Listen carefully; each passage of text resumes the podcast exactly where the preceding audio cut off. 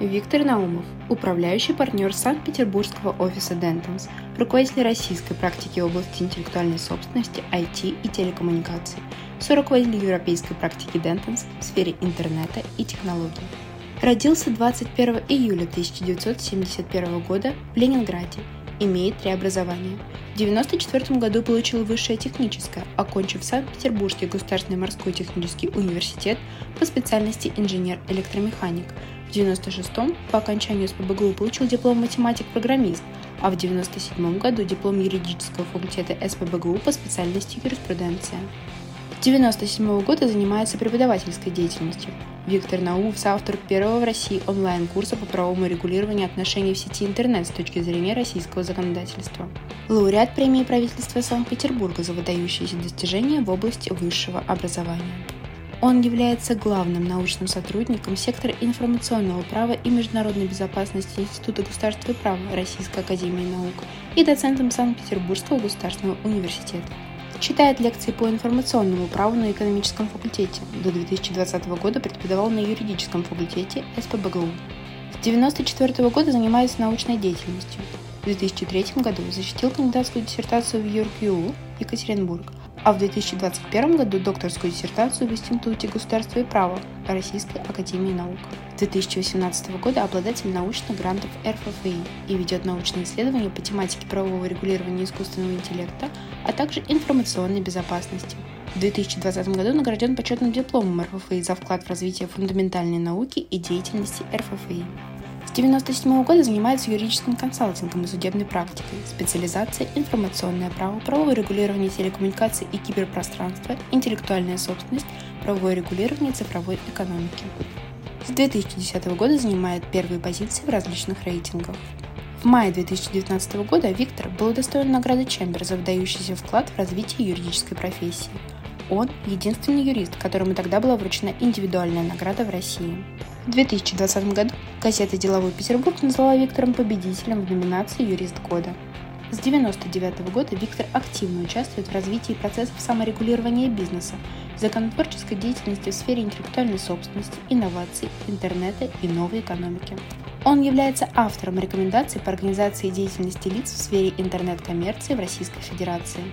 Под руководством Виктора юристы Дента в 2018 году первыми в России разработали концепцию регулирования интернета вещей. С 2018 года в офисе Дента в Санкт-Петербурге Виктор создал и курирует уникальное структурное подразделение – лаборатория юридических инноваций Dentons Russia, ориентированная на развитие и внедрение инновационных технологий в юридической сфере и развитие специальной юридической операционной системы, предназначенной для автоматизации юридических бизнес-процессов.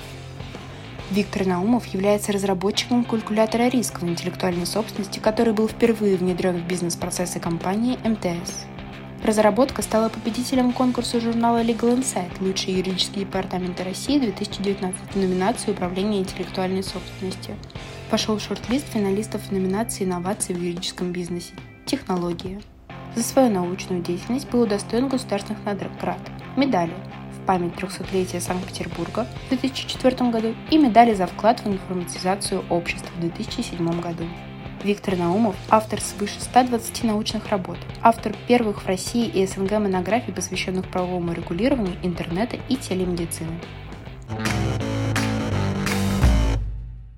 Сегодня мы в гостях в Санкт-Петербурге в офисе юридической фирмы Dentons и беседуем с Виктором Наумовым, управляющим партнером этого офиса. Здравствуйте, Виктор. Здравствуйте, Александр. Здравствуйте, друзья. Первый вопрос традиционный. Почему вы решили стать юристом? Вопрос непростой, интересный. Рассказывать могу долго, но, наверное, постараюсь быть кратким. У меня довольно сложная траектория карьерная и, самое главное, сложный путь выбора профессии. Я закончил физико-математическую школу, тогда еще в Ленинграде, 30-ю, замечательная очень школа, до сих пор общаемся, у меня есть несколько друзей оттуда с выпускного класса. Поступил в Корабелку. Э, романтика, море, э, сказать, я понимал, что скорее там по определенным причинам я не стану военно-морским офицером, а вот что-то такое на стыке, полугражданское, полувоенное, поскольку этот вуз тогда и сейчас в части занимался военно-морскими, так сказать, всякими задачами и оружием, и там в том числе готовили военно-морских офицеров, наверное, это так я подумал, что это может быть моим. Потом начались всякие непростые времена, наши перемены, смена экономического строя, сказать, турбулентные 90-е. Э, вопреки всем этим вещам, которые, сказать, объективно там, двигали нас капитализму, к экономике, к каким-то коммуникациям, э, понял, что мне не хватает и для развития, тогда я заканчивал последние курсы корабелки, и просто я всегда это любил, математики и информационных технологий. Поступил э, в Санкт-Петербургский университет и закончил его как математик-программист. К тому времени я уже закончил корабелку, э, стал э, работать э, сначала, так сказать, начинал даже со школы, лаборантом, потом научным сотрудником в Институте информатики Академии наук, тогда еще Ленинградском, а затем он стал Санкт-Петербургским институтом информатики Академии наук, и сказать, занимался тем, что писал в том числе программное обеспечение для всяких космических аппаратов. Плюс занимался там, проектированием роботов, искусственного интеллекта, что потом мне очень пригодилось спустя ну, практически там, 25 лет, когда я юридические вещи стал изучать в этой сфере. Но как-то я понял, что мне хочется уравновесить два технических образования гуманитарным. И был выбор. Либо история, поскольку я объективно, сказать, очень с самого детства, что проглатывал, сказать, исторические романы, что читал довольно взрослые для моего возраста исторические исследования. Либо юриспруденция. И вот до самого последнего момента, это уже было, соответственно, третье высшее образование, я не знал, куда я попаду. И вот там, по сути, решила дело случайность. Я дошел до 22-й линии Васильевского острова быстрее, нежели до исторического факультета, тоже находящегося. А находится Санкт-Петербургский э, Государств... Да, государственный университет, юрфак, там, сказать, десятилетия, десятилетия, сказать, сказать альма-матер для всех питерских юристов. Э, появился там прошел собеседование, а там были не экзамены для второго, ну, там, угу. у меня третье было, э, высшего образования, а именно собеседование. И вот я как помню, э, меня собеседовал э, декан, тогда профессор Прохоров, сказать, была сидела комиссия, и они мне задали вопрос – а зачем вы, они почти всем этот вопрос задавали, а зачем вы хотите заниматься там, юриспруденцией? Я ответил, сказать, причем ответил искренне, поскольку на тот момент это был 94 год, я не имел планов заниматься юридической практикой. Я ответил, будучи уже научным сотрудником Академии наук, я хочу заниматься юридической наукой. И по реакции комиссии, которая так вот, так сказать, все подняли глаза, все, так сказать, наклонили голову, я понял, что я прошел. Э, ну, потому что, сказать, наверное, был первый ответ на тот момент, а там был очень большой конкурс, понимаете, юридическая специальность, 90-е годы, все, университет, все очень популярно. Наверное, это, так сказать, была первая прозвучавшая реплика для них, для, для профессоров, очень интересная вот, с позиции их собственного, так сказать, рода деятельности и занятий. Закончил юрфак в 97 году. Э, и как сложилось очень удачно, что я практически даже систему диплома, а это была компьютерная преступность, э, сказать, у профессора Орехова, это там, выдающийся ну, специалист по криминологии, э, я стал заниматься юридическими вопросами, связанными с технологиями, то есть с теми вещами, которые я более-менее неплохо знал. Потому что, например, я там, в те же 90-е, в середине 90-х, ну, по сути, подхалтуривал тем, что писал большое количество программ разных сказать, для возникающего тогда интернета, для сказать, моделирования всяких процессов. Вот. На каких программных языках? Слушайте, я начинал даже с Фортрана. Я только хотел сказать Фортран. Вычислительные вещи и все сказать, с этим связано. Basic, Фортран. Там Basic в меньшей степени, а вот Фортран, да. Потом пролог, сказать, угу. в силу там, его интересной организации. Потом, это уже конец 90-х, ну, даже середина, конец 90-х, там, интернет-сайты, сказать, Перл, mm-hmm. там, все, что с этим связано. До сих пор, там, все, что касается там, моего личного сайта, я своими руками стараюсь, ну, мне все равно помогает профессиональный человек, э, стараюсь руками, сказать, как-то делать из того, что есть. Так вот, именно с э, момента, когда я закончил юрфак, у меня пошел резкий акцент э, в сторону юриспруденции. То есть если когда я учился, когда заканчивал, я не планировал, что это будет мой основной, так сказать, вид деятельности, но мне так понравилось, плюс комбинация нескольких отраслей знаний оказалась очень востребованной, что у меня пошли очень интересные задачи, у меня пошли интересные проекты в рамках частной практики. И я, оставаясь научным сотрудником Академии наук, там, не знаю, первые судебные дела по интернету, Кода.ру, сказать, э, э, там еще несколько дел, это мои. Э, сказать, вот мы по Кодеку бились э, с Юрием Восковским, это замечательный юрист из Кодек на тот момент, там, на протяжении практически четырех лет. По кругу на повторных рассмотрениях с Высшим арбитражным судом. Это была целая битва, поскольку совершенно незнакомая на тот момент для судебной системы тема. И товарный знак против э, доменного имени, ну, что сейчас является стандартом. Другие дела интересные. Давайте мы сейчас немножко прервемся и вернемся назад в процесс вашего обучения. Давайте. Потому что интересно, а кто из профессоров, из преподавателей юридического факультета СПБГУ оказал на вас влияние как на специалиста именно в области права? Вот можете вспомнить? Э, слушайте, очень сложный вопрос, потому что обучение в таком прекрасном, мощном месте, как Санкт-Петербургский государственный университет, гуманитарным дисциплинам, ну, как юриспруденции. А там выкинули все, поскольку это было, так сказать, второе высшее образование. Это образование три года. Убираются, ну, как и везде сейчас, убираются лишние предметы, там, от физкультуры, там, не знаю, до чего, до социологии. И остается только право. Так вот, э, для меня был такой, так сказать, двойной эффект. Э, во-первых, потому что мне это было интересно, и новая сфера – я впитывал практически любые курсы, потому что они для меня очень необычны по, сказать, по своему содержанию, там, включая там, криминалистику, например. Либо многие не любят, к сожалению, я считаю, что это неправильно, там, теорию права. А, кстати, если смотреть на современных выпускников и юристов, если смотреть на их слабости, очень слабая теоретическая подготовка. Владение предметом теории права, сказать, ну, на уровне там, не знаю, тройки в целом из того, что есть. Так вот, возвращаясь к моим воспоминаниям, все было очень интересно. Плюс, тут нужно не забывать, что два предыдущих образования, Корабелка и тоже Госуниверситет, они были техническими, совершенно как перпендикулярное пространство. Это тоже стимулировало меня. Поэтому я без исключения практически все преподаватели – это был 94-97 годы, они, во-первых, очень качественно давали материал и, и очень интересно представляли нам уже в их глазах довольно взрослым, не первокурсники сидят, а уже люди состоявшиеся, которые самостоятельно по своему выбору пришли на этот курс, они очень много чего интересного представляли. Но вот опять-таки вот так сложилось на тот момент, что, скажем, кафедра уголовного права и государственное преследование преступности в этой непонятной на тот момент сферы интернет, компьютер, ну, непонятной для общества, я был уже погружен в тематику, мне было более интересно. Поскольку, э, сказать, интерес был выше, я себя представлял э, там, специалистом, например, в рамках каких-то научных исследований именно в отношении системы уголовного права, уголовного процесса. Но жизнь сложилась потом так, что мне пригодились больше знания гражданско-правовые и процессуальные – поскольку я много занимался судами, и в первую очередь здесь в системе консалтинга это, конечно, э, сказать, клиентура, которая существует в рамках экономических отношений со всеми вытекающими потребностями, которые для них нужны. Хорошо.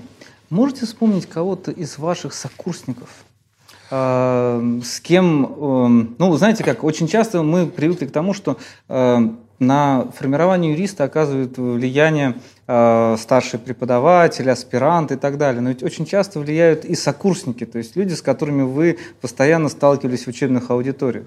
Можете кого-то выделить? Конечно. Более того, опять-таки, прошло сколько уж, 25 лет, наверное, скоро праздновать потребуется. Да, кстати, надо не забыть в следующем году. Ну, я думаю, что не забудем. Я до сих пор встречаюсь с несколькими, так сказать, э, выпускниками, они мои друзья, так сказать, они успешные юристы в разных сферах. Там Дмитрий Захматов, э, Михаил Лебедев, например, здесь, в Санкт-Петербурге. И у нас э, вот как так сложилось, мне повезло в жизни, что со школы, простите, я ее закончил в 88 году, даже есть еще предыдущая школа, потому что физмат брали только старшие классы, 24-я, это, простите, вообще 84 год. Что с первой школы, что со второй, что с разных вузов. А, наверное, это такой подарок судьбы. У меня всюду остаются, и, так сказать, я продолжаю такие отношения, друзья.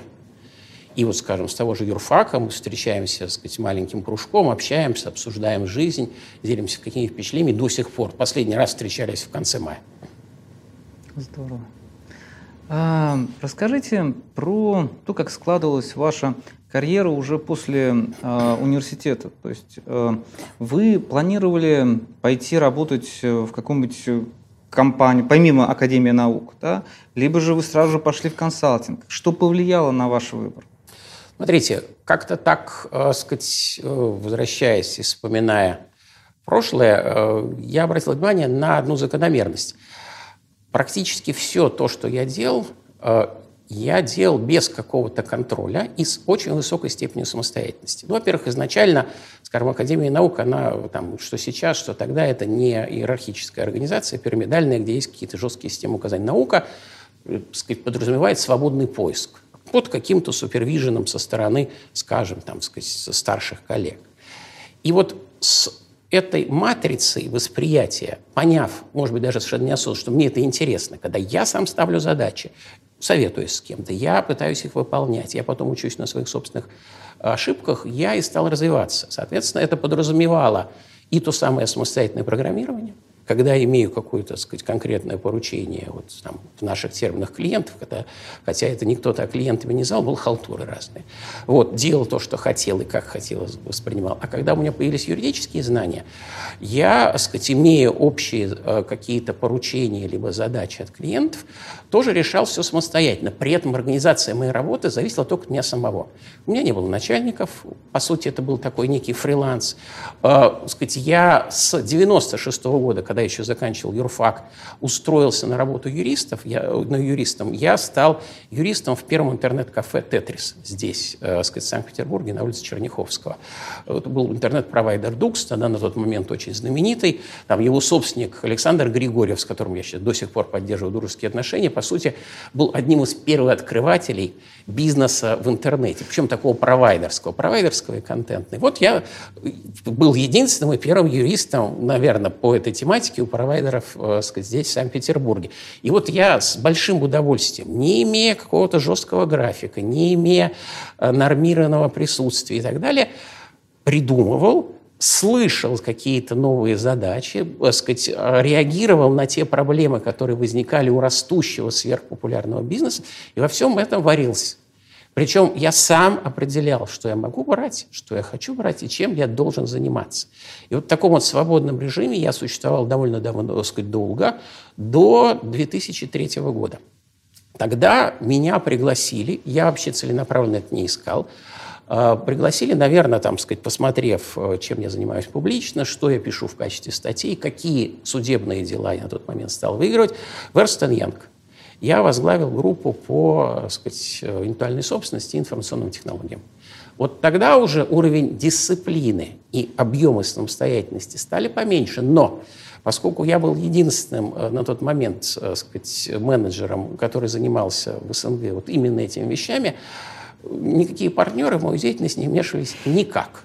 При этом, да, я ощутил, э, сказать, более жесткий прессинг. Одно дело, ты как там фриланс-юрист, там, конец 90-х, начало 2000-х, возьму дело, не возьму, договорюсь о какой-то сумме, не договорюсь.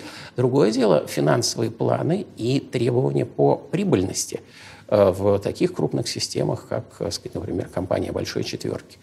Это, на самом деле, оказало существенное влияние на мою деятельность, поскольку очень сильно дисциплинировало.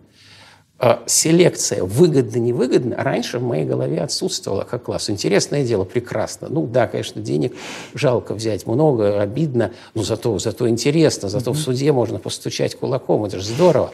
А здесь возникло, по сути, некое иное измерение к оценке всех этих вещей. Вот тогда уже, 2003 года, меня и стало сносить более организованный такой профессиональный консалтинг, собственно, в системе которого я до сих пор и существую. После Эрстен Янга в силу объективных процессов, это не мы принимали решение, юридический бизнес перешел в Дилей Пайпер, я пробыл в Дилей...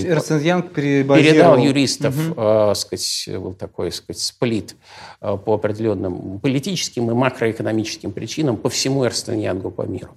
Значит, соответственно, это был 2000... Э, шестой, э, нет, 2005 год, я год приблизительно поработал Дилей Пайпер. А, при этом, так сказать, я продолжал заниматься чем, так сказать, всегда меня интересовала информационные технологии, интернет и э, медиа интеллектуальная собственность. А, но при этом, да, я на тот момент еще не был партнером. Э, и меня, сказать, по сути, переманили. Мне было, э, сказать, интересно, поскольку я понимал уже экономическую значимость всей этой деятельности, переманили партнером в немецкую юридическую фирму Байтон Бурхард. Угу. На тот момент, 2006 год, она была довольно сильной и с хорошим, очень крепким присутствием в Европе, где я, сказать, отработал два года. И уже потом, в 2008 году, я тоже перешел уже партнером, э, сказать, э, обычным, ну, что называется, в терминологии equity, сказать, э, хотя не все фирмы эту терминологию употребляют, в Саланс. А это было до кризиса или после? 8? 2008 год. Это было до кризиса. И вот Саланс-Дентонс, поскольку стратегия Саланса – с где-то там 2012 года было объединение, объединение со всеми разными юридическими фирмами по миру, э, сказать, я, по сути, перетек со всей системы Silence в Dance. Это не был переход, это, по сути, была смена вывески, ну и расширение платформы присутствия, потому что сейчас на текущий момент мы очень большие, ну, если считать количество юристов и там присутствие в разных странах мира. Здесь, по сути, я уже работаю там, больше 13 лет, это большой срок, э, э, поскольку э, я и с 2008 года как раз возглавлял в там, России и участвовал в СНГ проектах именно по моей тематике, я вернулся к высокому уровню самостоятельности – что я хочу, что я планирую, что я продаю, то, так сказать, этим я и занимаюсь, как я хочу организовать свой рабочий день, так я и существую. И это, сказать, очень сильное подспорье, что тогда, что сейчас для моей деятельности. С 2012 года я возглавил офис э, как управляющий партнер Санкт-Петербурга. Ну, это скорее административная нагрузка, это коллектив, это очень интересные люди, э, сказать, и партнеры здесь очень сильные, и в Петербурге, и в Москве, и очень хорошие, сказать, сотрудники. И удивительное сочетание у нас здесь, ну, так сложилось, хотя здесь там, на текущий момент нас больше 60 человек, в Петербурге только. Э, как-то вот э, очень много приятных по человеческим качествам людей. Хотя, сказать, при этом мы же существуем в агрессивной среде, карьера, битва с рынком, жесткость, требуемая объективно. Но как-то вот нас, нам удается находить баланс такого человеческого и жестко рыночного. Виктор, а, мы в вашем кабинете. Расскажите, пожалуйста, про какие-то самые дорогие вашему сердцу предметы, книги. Что здесь находится? Рад вас видеть, но подчеркну, это у меня рабочее пространство, это не такой помпезный, так сказать, публичный офис. Здесь я уже много лет обжился. Ну, наверное, начну а вот с этой полки. Обратите внимание, здесь разные книжки, альбомы, диски, э, у меня хобби на протяжении 10 лет. У меня существует угу. проект «Сохраненная культура», где я с группой энтузиастов э, организую, финансирую, где-то участвую напрямую в оцифровке старых архивов, в издании книг, в переиздании книг, э, в съемку документальных фильмов. Вот это, кстати, фильм «Архитектура блокады» угу. сняли в прошлом году как раз к 80-летию э, блокады э, сказать, и победы э, в Великой Отечественной войне.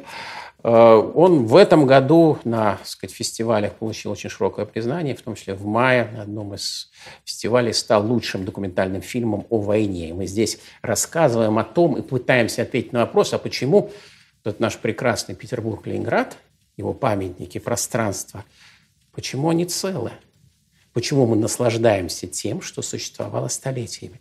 И чья заслуга в этом? А тут на самом деле был выстроен виртуальный город, раскрашивали парки, естественно, прятали памятники, прятали объекты так сказать, культурного наследия. Это был гигантский труд сотен и тысяч людей, невидимый, условно говоря, для фронта, но безумно так сказать, важный для так сказать, развития нашей страны и сохранения памяти и того наследия, с которым мы живем. Причем труд героический в условиях блокады.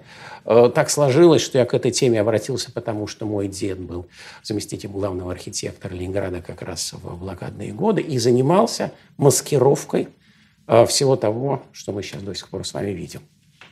Другие а. фильмы разные, связанные. Вот «Надежда на спасение» – это саратовская тема, это мой прапрадед, угу. настоятель э, Свято-Троицкого собора э, в городе Саратове, который в 19 году прошлого века был расстрелян.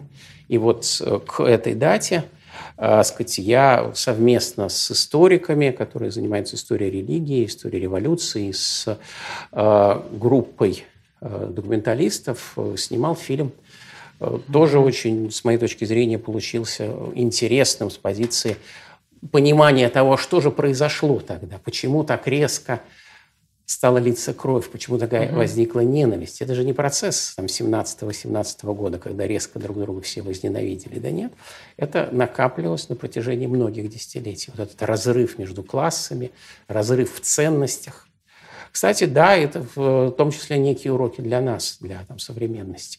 Соответственно, здесь книжки, диски различные, там много там, цифровых архивов. Вот последний объект я выпустил четырехтомник только что в мае Кочедамов – это другой мой дед, он был э, деканом архитектурного факультета Академии художеств до 1971 года. Я его, к сожалению, не так сказать, увидел никогда в жизни. Я родился через mm-hmm. несколько месяцев после его смерти. Он известный историк по э, так сказать, развитию градостроительства и автор там, первых монографий об Омске, как он строился от Обольски. Вот мы издали четырехтомник его трудов с комментариями современных ученых. Была очень сложная работа, два с лишним года, более 20 авторов – которые по своим регионам говорили, что правильно, что подтвердилось, какие гипотезы нужно по-другому рассматривать. Потому что прошло со дня его смерти, как раз это изнак 50-летию со дня его смерти, э, сказать, прошло очень много времени. Но чтобы актуализировать весь материал, чтобы представлять не только вот э, то, что было 50 лет назад и далее, и ранее, а посмотреть это под современным углом, вот такая, как бы сказать, идея это объекта и двигала нами на протяжении значительного срока. Вот всякие, соответственно, тут приятные призы, дипломы в этой связи и так далее. Вот, кстати, книга «Дом академиков», э, которая стала лучшей книгой по краеведению в 2017 году, Роспечать, на конкурсе Роспечати. Угу. Вот этот «Дом академиков», э, тоже, опять-таки, я стараюсь выбирать какие-то личные личные темы. Я в этом доме живу. Да вы что? Да, соответственно, вот практически, да, практически с самого рождения это Васильевский остров, набережная лейтенанта Шмидта, рядом с Академией То есть вы оттуда шли э, на 22-ю линию Васильевского острова? Абсолютно верно, очень близко. Там, э, Понятно. 15 минут пешком по прекрасным пространствам. Так вот, здесь, в этом доме, сказать, э, ну, там, допустим, музей-квартира академика Полукина удачно раскрыли.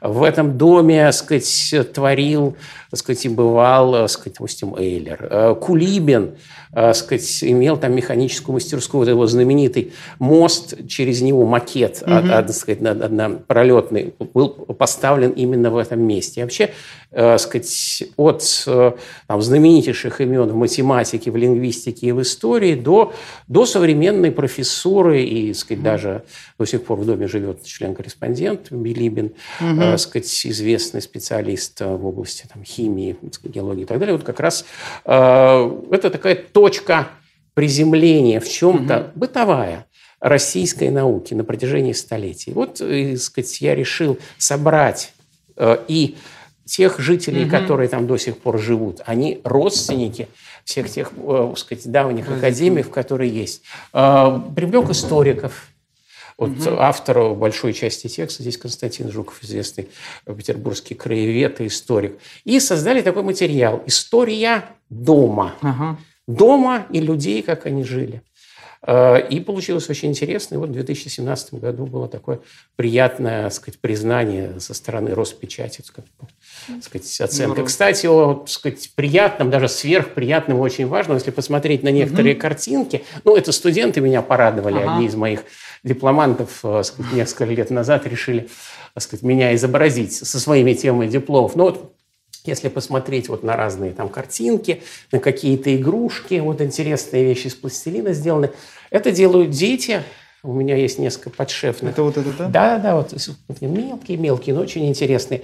Из подшефных детских домов так сложилось, опять-таки, по сути, там в режиме случайности, когда много-много лет назад я познакомился с, ну, по сути, подвижниками, которые в разных сложных жизненных ситуациях работают и участвуют в развитии детей в разных и детских домах, либо в школах, с, э, где сложные дети, либо со сложными жизненными судьбами, либо с ситуациями со здоровьем. И вот так на протяжении десятилетий я с ними общаюсь, пытаюсь поддерживать, пытаюсь как-то там что-то соорганизовывать. Вот такая обратная связь э, из разных регионов страны. в первую очередь я начинал с Великих Луг, там очень uh замечательное место есть. И замечательные люди, которые в тяжелых условиях невнимания ни со стороны государства, ни со стороны общества пытаются поддержать то, что нам особо незаметно. Потому что, скажем, дети, которые имеют какие-то нарушения в развитии, они же, естественно, у нас в большом количестве там на глаза не попадаются. А это огромная часть, на самом деле, нашего общества. Вот, а так э, чуть-чуть... А вот книга лежит, вот посмотрите, вот рядом с нашими подарками лежит книга, э, которую вы нам показывали, я уже раскрываю все э, карты, да, и было бы очень здорово, чтобы вы рассказали прямо сейчас. С удовольствием, Александр. Тем более здесь от всей души. Это Ольга Биантовская, в первую очередь, ленинградский график и плакатист. Моя мама, э, моя мама много чего делала э, с позиции, так э, сказать, советской, развития советской культуры. Много очень ее плакатов, связанных с Кировским театром, угу. ныне Мариинским, Михайловским, объездили весь мир – она много иллюстрировала э, всевозможных произведений от там, Алексея Толстого угу. там, до Айтматова. Она очень пристально занималась книжной графикой. Отдельная тема – это Пушкиниана. Угу. Отдельная эта книжечка была издана мною в семнадцатом году, соответственно, вот маленькая Давайте. такая книжечка, э, как раз Пушкин с иллюстрацией моей мамы. Э, моя мама, к сожалению, сейчас не очень активно занимается творчеством, по сути, практически не занимается, она давно болеет. А вот эта книжка, вторая, связанная с ее творчеством, сейчас у меня все попадает, а, она следовала за первой. Это угу. самый первый объект э, всей сохраненной культуры. Вообще объектов у меня больше 80, угу. от фильмов до книжек. Э, я это делал в 2010 году, угу. когда я поставил себе целью сделать подарок маме э, тайный. И на протяжении полугода перефотографировал ее работы различные угу. и решил красиво издать. Собственно, это, это был сюрприз. Абсолютно верно. Подарок дню рождения. Собственно, здесь, в таких условиях, и родилась идея, мама очень много иллюстрировала, например, сказок. Угу родилась идея всего проекта «Сохраненная культура». Потому что когда я атрибутировал работы, естественно, я у нее не спрашивал в этот момент, и она об этом не знала, я столкнулся с, э, по сути, откровением для себя. Некоторые вещи я не знал. Ну, потому что, сказать, у матери очень обширное творчество в самых различных сферах. Работы много. Но вот как раз там один из портретов мамы, можно посмотреть, более большой.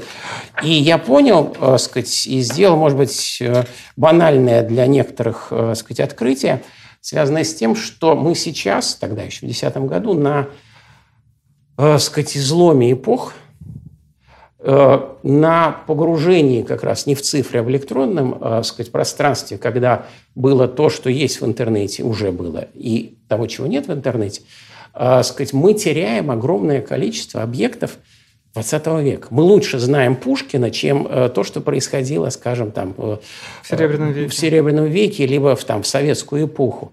И вот эти разрывы, цифра, не цифра, советская, не советская, когда люди теряли возможность рассказывать о том, э, чем они занимаются, э, в итоге создавали огромное количество потерь в отношении культурного наследия. Вот я задумал вот этот мой небольшой инициативный проект «Сохраненная культура», и в рамках которого я уже на протяжении 10 с лишним лет пытаюсь что-то локально, исключительно из своих возможностей. У меня нет ни, никаких грантов, никакого государственного финансирования.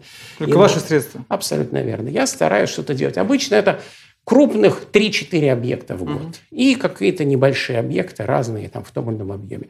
Появилась сильная команда, э, сказать, и энтузиасты, и это, по сути, в чем-то там возник такой мини-мини офис, который связан с вот этим, по сути, хобби, но от которого я получаю очень много удовольствия и, сказать, обратной энергетической связи, в том числе потому, что отклики пошли, приносят интересные идеи, приносят темы э, в разных обстоятельствах. Вот в таком режиме это э, так подпитывает э, э, ту конвейерную работу, интересную, но очень сложную, которой я занимаюсь. Давайте вернемся, да, то есть снова э, такой флешбэк. Э, когда вы э, приходили на работу в Эрсен Янг, то есть для вас это была ну, некая международная там, аудиторская фирма со своими определенными стандартами и так далее. А что вас больше всего поразило? Да, то есть что произвело впечатление, потому что вы же работали э, в российских компаниях, да, то есть очевидно, что там только-только складывалась какая-то корпоративная культура, ну, конечно, была некая культура э, научного общения в Академии наук, да, то есть, ну, это немножко другое. Несомненно. Вот, что вас поразило? Тотальный учет всего. От, там, не знаю, э, звонков ну, понятно, что сказать, никто не интересовался, куда ты звонил. Mm-hmm. Вопрос в количестве, в минутах, в деньгах, там, иных вещах, а, до учета времени. От э, сказать, фиксации там, требований взаимодействия, кто с кем, как, в какой команде, до сказать, тотальной расшифровки э, проектов счетов, которые представляются. Э, сказать, некая сказать, часть моя научная, естественно, этому очень сопротивлялась поскольку э, как вот э, ученый, обычный индивидуалист, э, сказать, как человек, занимающийся самостоятельно чем-то, отталкиваясь от некой разумности и добросовестности, обычно этого не требуется. Но потом я осознал, что в таких фабриках, таких гигантских консалтинговых заводов, это там единственное спасение от сказать, риска сказать, медленно развивающегося хаоса, когда из самых лучших побуждений культура – и требования по учету всего, допустим, каким-то образом э, становятся менее серьезными, и тогда ты начинаешь терять информацию о том, кто что делал, соответственно, ты теряешь деньги, поскольку ты не можешь это выставить, и что, наверное, самое важное, ты начинаешь терять знания – Поскольку в таких фабриках уровень заменяемости людей серьезный, они могут не обязательно уходить, они могут заниматься иными вещами.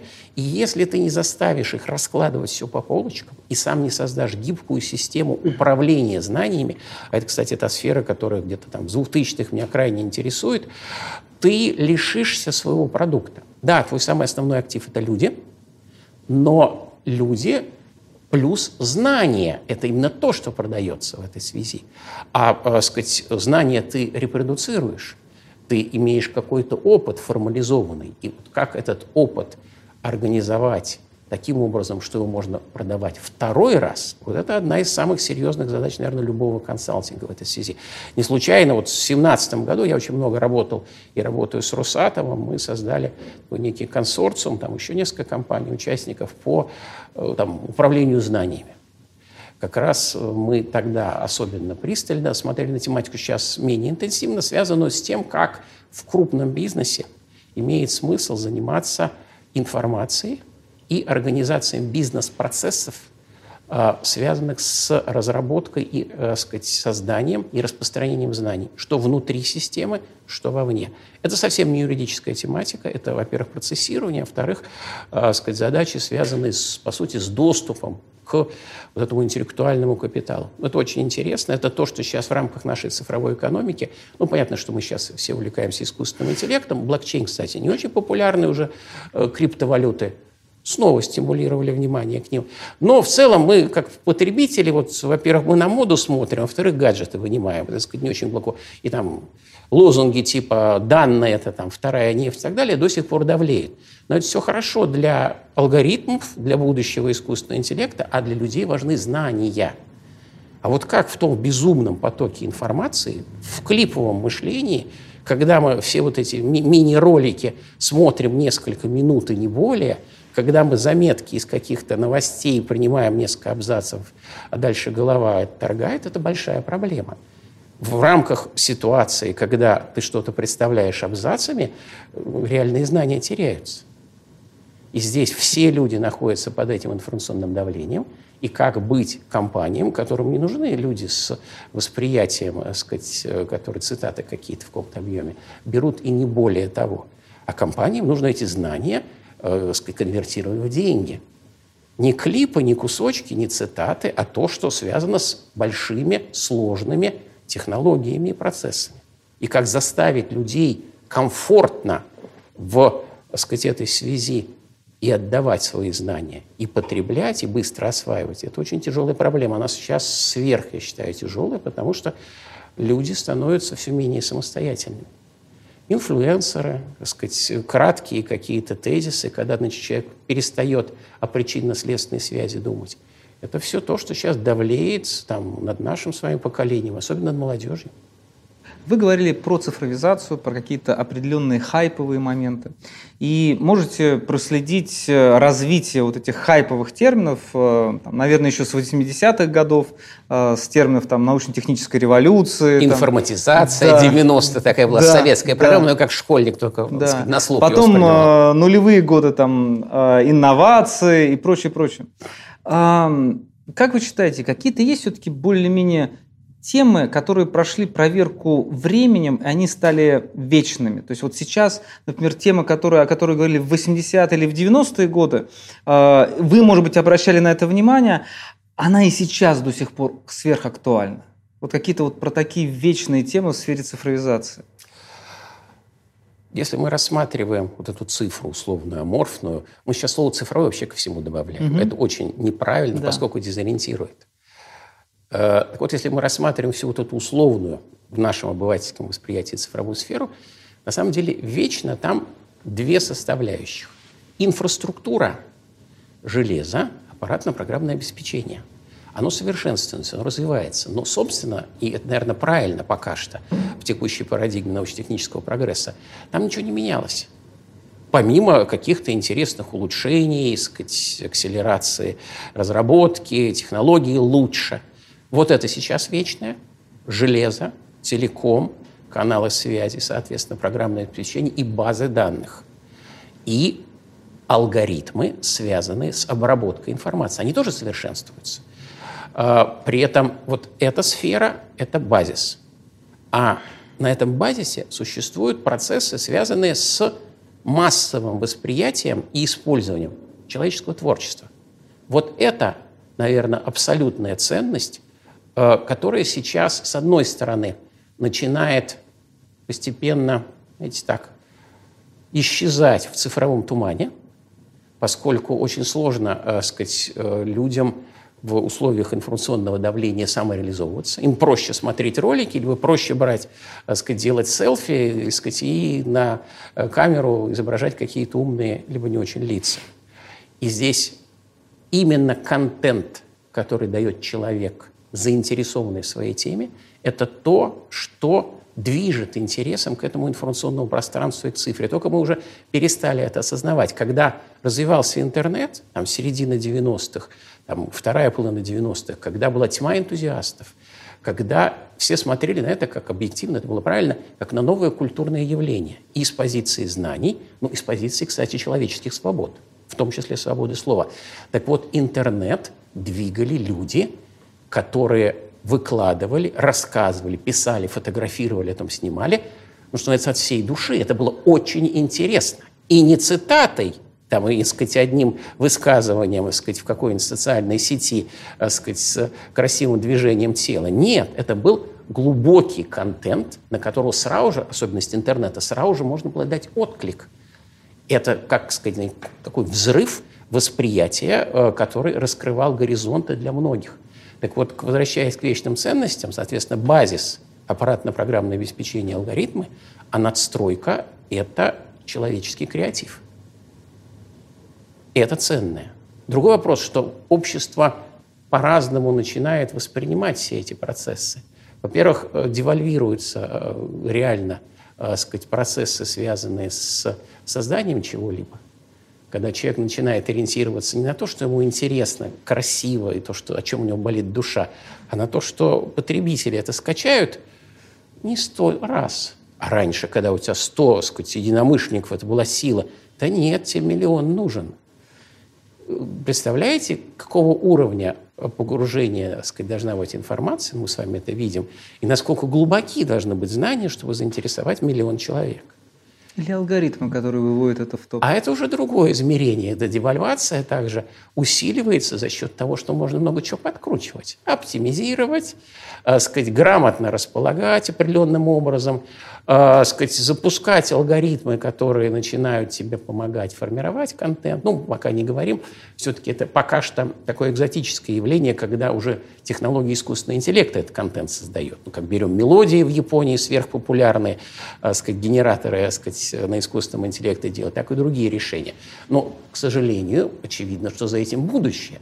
как вот эта массовая культура телевизионная, либо киношная, хотя при этом тьма, берем прошлый век, тьма киношедевров, но все равно основа это поток, огромное количество поток фильмов, который забивал мозги. Так сейчас забивать мозги будут гораздо сильнее, и уже это происходит за счет того, что копировать информацию легко, софт везде создан, ну и дальше давайте прогружать человека как некого такого рецептора всего этого, чтобы он как можно меньше самостоятельно мыслил и самостоятельно действовал. Потому что ему проще продавать уже готовые, нежели каждый раз какой-то продумывать контент, э, сказать, анализировать, вступать с ним в диалог. Зачем вступать в диалог? Это трата времени. Вот была в свое время такая дискуссия в интернете. А, Андрей Егоров из э, бывший высший арбитражный суд, а, ныне главный редактор журнала «Цивилистика», а, очень сильно критиковал молодежь современную и говорил о том, что они не готовы читать а, классические труды, да и даже любую монографию, да, то есть которая вот больше там нескольких страничек э, в формате вебовской какой-нибудь страницы да, в интернете.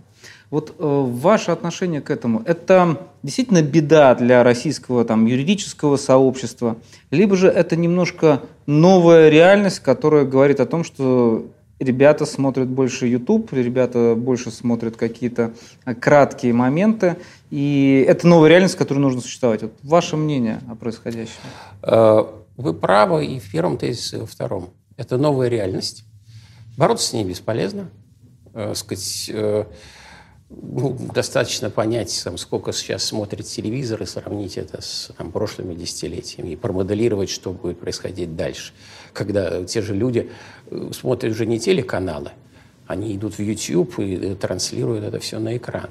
С другой стороны, конечно, для такой интеллектуальной профессии, как юридическая, это беда, поскольку э, объективно ты понимаешь, что количество людей, которые могут заинтересоваться всей этой сферой, которые могут реализоваться в ней, резко сокращается. Я не говорю о количестве выпускников вузов в условиях пока что еще популярности надписи в дипломе юрист. Нет, я говорю о реально людях, которые во всем этом глубоко заинтересованы. Не исключительно для карьерных целей погоны получить там, в какой-то сфере, либо, так э, сказать, расти в какой-то пирамиде получиновничьей, там, так сказать, э, какой-нибудь крупной корпорации, там, с госучастием или нет. Нет, это те люди, нам нужны те люди, которые интересуются правом. А право – это огромный объем информации, это много различных точек зрения, это многомерное представление знаний. Вот, пожалуйста, норма, источник, посмотри в законе, но вообще-то нужно классиков почитать. А классиков много, они имеют разные точки зрения. Ты должен подумать, какой из них тебе ближе, но при этом всегда иметь в виду, что вообще-то, может быть, иметь место иная точка зрения. То есть это постоянный оборот и теоретических знаний, и практических, когда происходит такое взаимное обогащение. Здесь клиповым мышлением ну, как бы вообще с ним нечего здесь сделать объективно. И хотя, конечно, это клиповое мышление, оно объективно далеко не у всех, но вот этот поток информации, он вынуждает людей быть более поверхностными. Раз ты более поверхностный, а у нас законов печатают, про их качество не говорю, в огромном количестве, э, юридическая теория очень глубокая, тем более, если там существуешь в международном юридическом консалтинге, это не только Россия, это там весь остальной мир, э, тебе нужно в условиях постоянно увеличивающегося и развивающегося информационного потока успевать быть медленным, Медленное, потому что ты должен читать и думать, и обсуждать с коллегами. Не в Телеграме на самом деле. Ну, это отдельная беда, так сказать, наша удаленка сейчас, с моей точки зрения, для профессии. А очно, именно в таком режиме, э, к которому привыкло человечество и специалисты столетиями, десятилетиями, э, сказать, и можно пока что сейчас осваивать юридическую науку и практику. Другой момент, конечно, могу себе представить, что через несколько десятилетий сейчас новое модное сочетание, там, машинное право, угу. алгоритмы и все такое, они огромное количество, так сказать, потребностей здесь заменят. Не случайно там берем тонны литературы, так сказать, базово всем известных фантастов, в первую очередь западных, про, так сказать, робота-судью, про, так сказать, всякие решения, которые принимали за человечество и за людей. Когда последних это устраивало, они уже к этому привыкли. То есть промоделировать какую-то конечную точку вполне реально – мы благополучно туда катимся. Кстати, здесь я согласен, скажем, с Черниговской, что ну, нужно одуматься. зачем мы идем к этой точке, что мы хотим получить. Мы хотим получить, э, не знаю, там, забыл уже имя, так сказать, фантаста, там какую-то ситуацию, когда прилетают космонавты на какую-то планету, и там вся планета аттракцион. Катаются на, так сказать, колесах обозрения, машинках, играют. Много-много разных людей. При этом они мило улыбаются, что чуть-чуть общаются друг с другом, их кормят. Все, так сказать, автоматизировано в этой связи. У них нет никаких иных потребностей. Вот такая система прекрасная, создана для обслуживания так сказать, вот этих так сказать, существ. Но при этом, правда, космонавты заметили, что э, так сказать, они там приехали там, небольшой командой, и вдруг на колесе э, случайно сорвались несколько людей в таком же, в таком же количестве, как приехала, э, прилетела на корабле. Система контролирует. Угу. Порции дает несколько тысяч, угу. плюс появилось несколько ртов. Значит, лишних нужно убрать. По-моему, это Шекли. Ну, я могу угу. заблуждаться, честно скажу. Здесь как бы так, на, на, на, нет, скорее не Шекли, это не его манера, ну, вот ну, кто-то более лайтовый. Виктор, мы находимся сейчас на крыше вашего офиса, а, на Невском проспекте. А, и здесь круто. Вот э, это действительно один из самых э, сногсшибательных э, офисов, крыш офисов, где я когда-либо находился. И Могли бы вы рассказать какие-то истории, связанные с тем, что происходило на этой площадке? Ну, как бы начнем не с площадки. Мы действительно в самом историческом центре моего любимого города, наверное, лучшего, по моему мнению, города нашей земле. Вокруг нас средоточие памятников, там Ринальдевская святая Екатерина, это здание, там Трезини, э, сказать, э, если вы повернетесь, э, это э, Казанский собор, это дом Зингера, небезызвестный, связанный в нашем восприятии с Павлом Дуровым ВКонтакте. Угу. Вот будильник наш офисный, 15 минут пробило это здание городской думы с работающими часами. Дальше там Владимирский собор, Александр Невская Рава. Вся панорама удивительная города, очень интересная, очень необычная, поскольку мы видим не только то, что мы видим с земли, мы видим это все уже с высоты птичьего полета не очень хорошем состоянии крыши, какие-то вещи подразрушаются, это вызывает, конечно, большое огорчение, но все равно это удивительное пространство, это труд, творчество, это силы огромного количества людей, творцов там, со всего мира. Здесь очень здорово находиться. Весь мой офис любит это место, эту крышу, она наша. У нас три этажа в этом здании, и как раз все с удовольствием поднимаются, благо погода mm-hmm. позволяет, садятся с компьютерами, пьют чай, кофе, иногда играют в какие-то настольные игры. Это sales point, несомненно. Mm-hmm. Э, вот могу рассказать, вы спрашивали об историях как-то. Э, случайно упомянув, что у меня есть такой офис, я заинтересовал собственника очень крупного бизнеса, довольно известного человека. Э, он сказал, ну, можно посмотреть. Он как-то приехал, попил кофе, Оказалось, что он заядлый фотограф. И когда он узнал от меня, что тут удивительный закат и рассвет ага. именно из этой точки с а где линиями... У нас, где восток? А, значит, у нас, соответственно, запад вот там, а, ага. сказать, да, восток у нас сзади. Ага. Того, Где что... ратуша? Да, угу. вот у нас север, условный То север, там вот там русский э, музей. Восход идет? Да, да, да из того, что, вы как на закате через угу. Зингеровскую башню красиво просвечивает солнце. И услышав это, сказать, спустя некоторое время, не через порученцев, не непосредственно угу. через мои контакты, которые поручали мне сложные юридические задачи в сфере информационных технологий, он позвонил и сказал, что, сказать, Виктор, можно вас попросить, я понимаю, что это неловко, очень вежливый человек, можно здесь поснимать. Я говорю, да, конечно. И как-то рано утром, значит, он пришел сюда с камерой, но предваряло это все сложная работа его службы безопасности, поскольку они очень беспокоились. Ага. Место прекрасное. Здесь у меня 100 с лишним ну, обзор слишком метров. хороший, да. да. И обстрел тоже. Километры, километры свободного пространства. И когда меня попросили там помочь и прочее, я сказал, что, ну, а неужели, спросил я, у вас хватит ресурсов, чтобы соседние крыши закрыть? Я говорю, вау, типа, как бы, ну, это сложно. Они потом посмотрели на это все, сказали, да, что это бесполезное занятие. И когда он поснимал, там восхитился, я тоже пришел очень рано, э, сказать, это к вопросу о консалтинговой нашей доле, проходя мимо, поблагодарил, он скажет, Виктор, ну а что у тебя там со счетами? Я так замялся, даже ничего не комментировал, говорит, так, понял. Через два часа в начале рабочего дня все счета, которые висели, были оплачены. Понятно. Поразительно.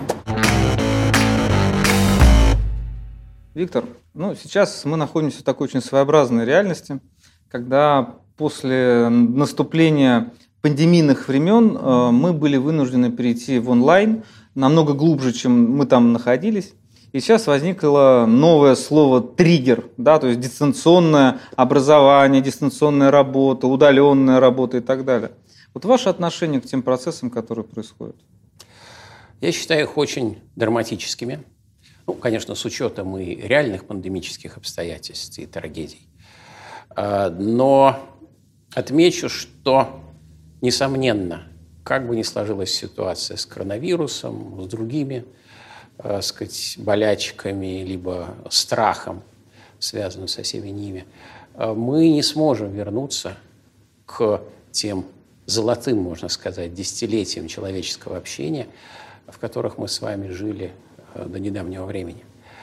По сути, э, возникла такая интересная ситуация, когда человечество заманивали, ну, вряд ли заманивали, оно человечество двигалось, осознанно, неосознанно, другой вопрос, в сторону, выражаясь современной терминологией цифры, хотя это слово никто не употреблял, там, в 90-х и 2000-х был интернет, был там, электронное пространство, информационное общество и так далее. Сейчас, опять-таки, некий новый слоган, хотя при этом, что цифра раньше была, что она сейчас, везде электронные документы, обороты, биты и байты.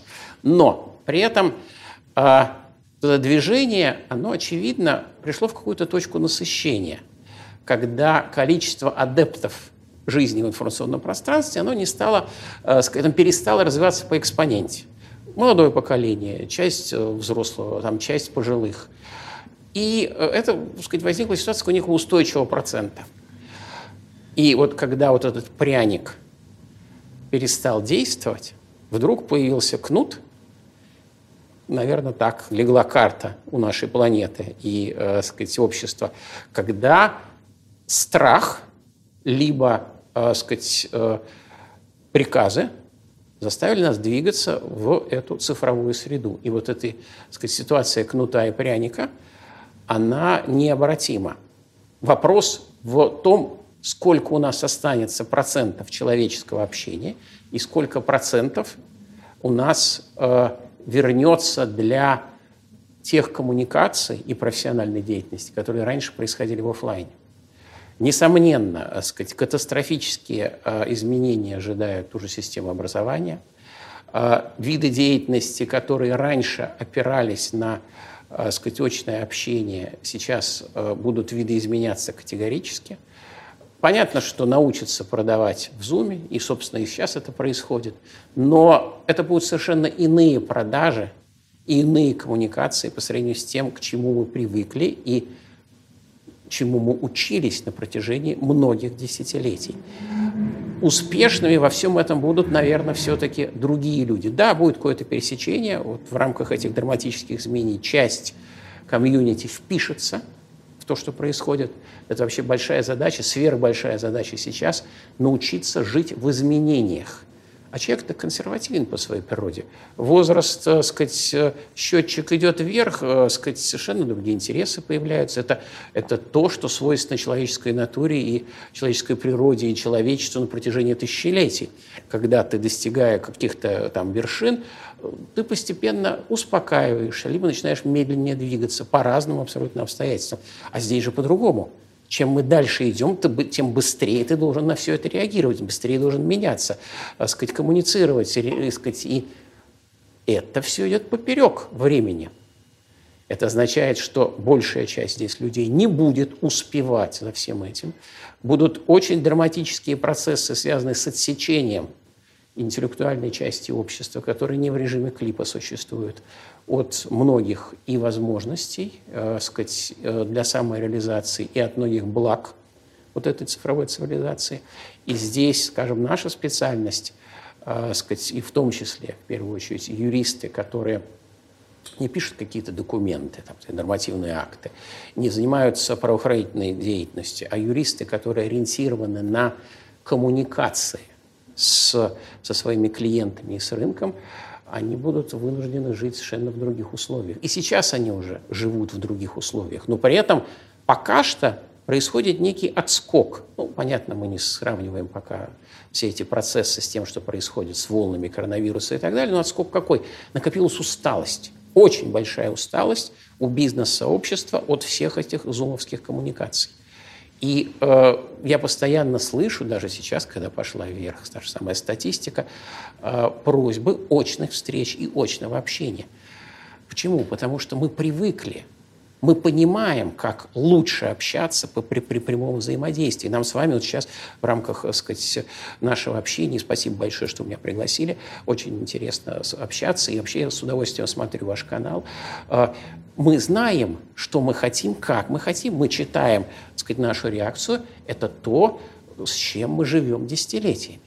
А когда мы видим квадратики зума, так еще неизвестно, что через несколько лет появится. Это твой квадратик, либо это, так сказать, дипфейк тебя классно нарисует, а ты заранее какие-то тезисы надиктуешь, он и будет диалог выстраивать каким-то образом. Но если он совсем упрется, ну тогда, так сказать, изобразить, что связь нужно разрывать, как бы и уйдет от какой-то сложной ситуации. Так вот, так сказать, в этой ситуации наши коммуникационные навыки, наша энергетика, она будет не нужна. Будет нужно что-то другое, а сможем мы с вами вот, э, найти в себе силы себя поменять и по-другому коммуницировать? Это вопрос. Так вот, возвращаясь к тому, что происходит, есть некий такой как бы отскок, как вот вы кидаете мячик с какой-то высоты, в условиях там, тяготения иных физических процессов он не отпрыгнет на эту же высоту, он отпрыгнет пониже. Вот и сейчас и происходит. Мы кинули мячик, э, сказать, с какой-то э, сказать, э, там, планки он полетел, упал и подпрыгнул.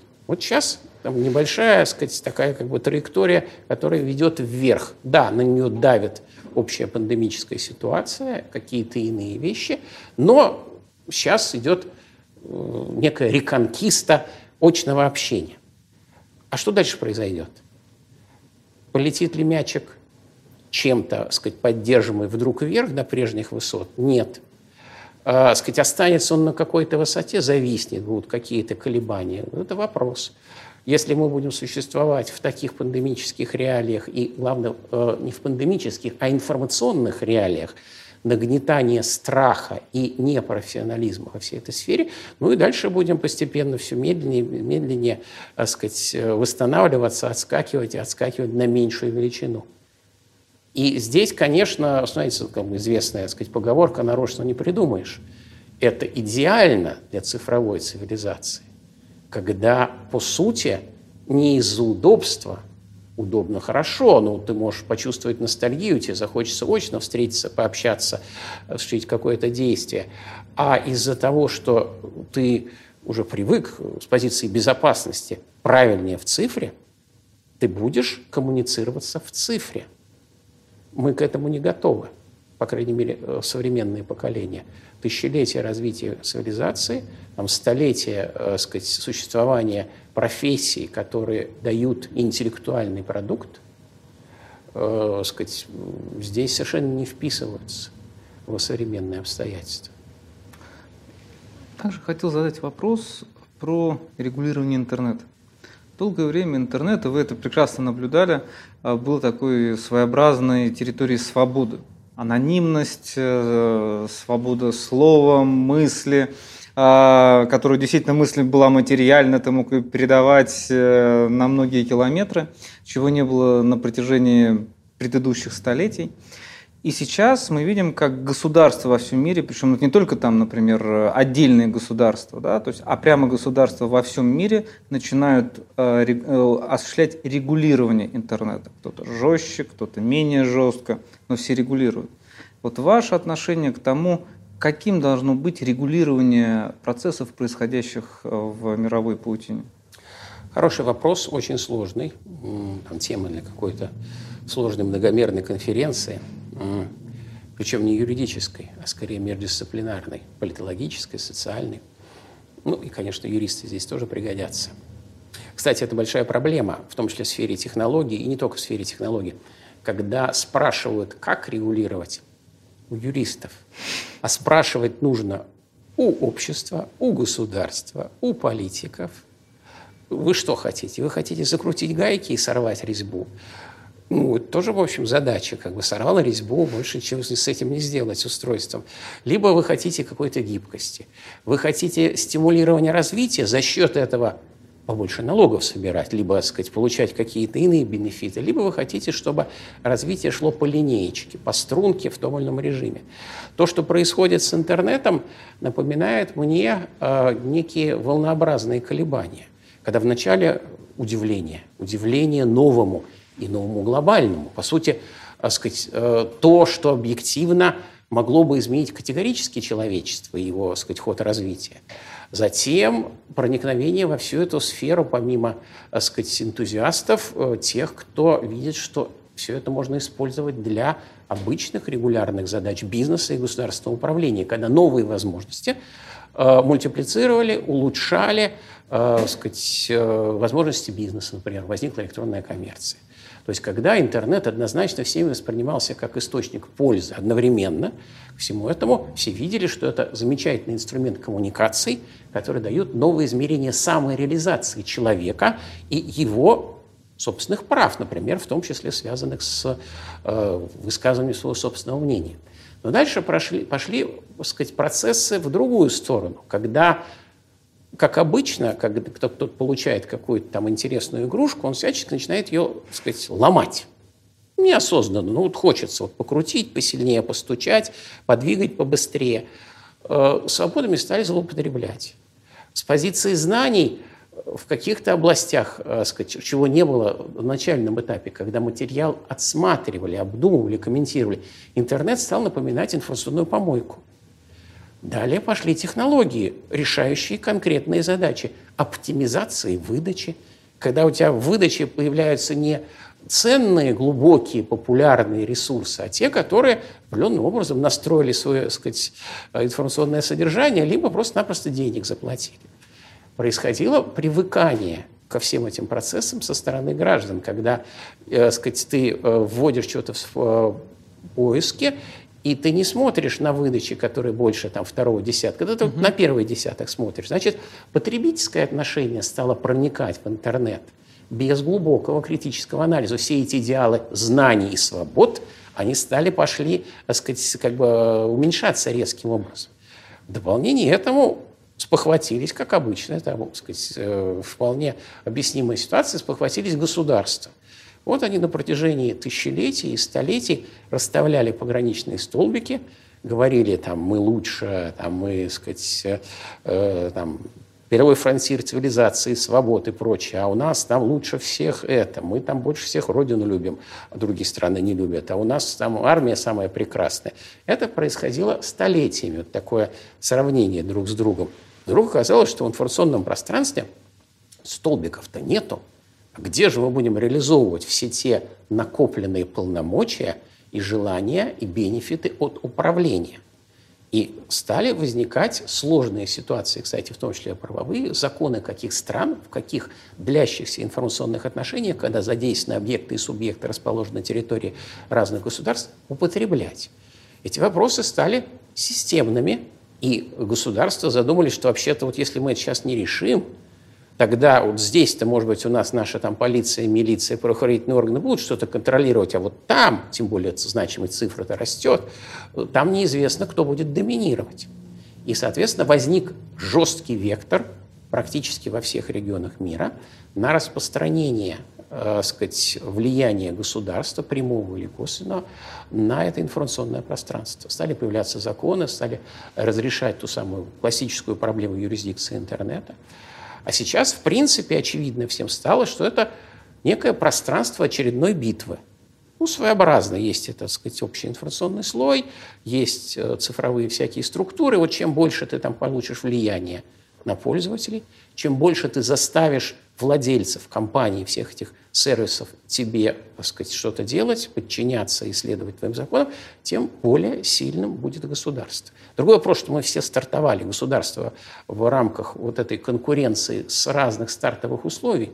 Интернет объективно это заслуга перед цивилизацией возник в Соединенных Штатах Америки. Самые сильные компании находятся там в США, в Юго-Восточной Азии, в Китае. Мы где-то посерединке, с моей точки зрения, потому что мы не входим в число стран, большинство стран, которые не имеют вообще ничего своего. У нас есть чем гордиться в пространстве интернета и в сфере технологий. Но не сказать, что это какие-то доминирующие там, геополитические, экономические мощные структуры по сравнению с другими существующими лидерами. То есть мы где-то на перепутье полностью подчиниться, либо попытаться там, закрыться, либо продумать какую-то собственную модель и сохранить в части свое, что очень сложно, поскольку мы там в социальных сетях далеко не все пользуются российскими ресурсами объективно. Сервисы аналогично – и экономики-то разные. Отвлекаемся от слов цифровое и прочее, берем, смотрим объемы э, сказать, производства тех или иных потребляемых товаров. И сложно конкурировать в этой связи. Ну, достаточно выйти на улицу и посмотреть на Невский проспект, а сколько здесь российских автомобилей, сколько иностранных. Это известная дискуссия. Могут совершенно правильно заметить, зачем нам автомобили российские. Мы давайте лучше что-то другое будем делать.